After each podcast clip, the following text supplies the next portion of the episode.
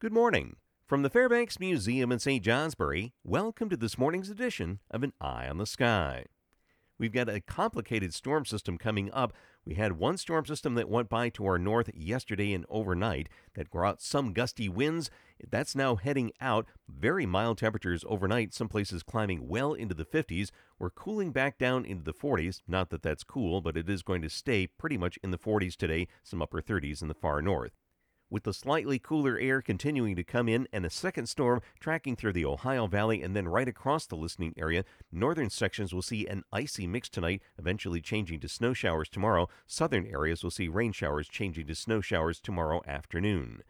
The forecast wind advisories through noon across the White Mountains, winter weather advisories tonight and Friday north of Lake George, Manchester and Springfield, Vermont, and Plymouth, New Hampshire.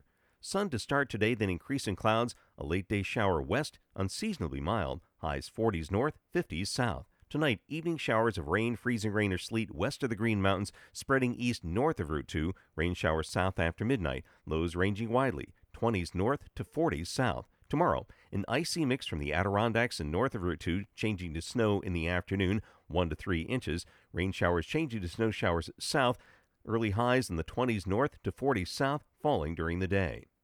I'm meteorologist Mark Breen with an eye on the sky.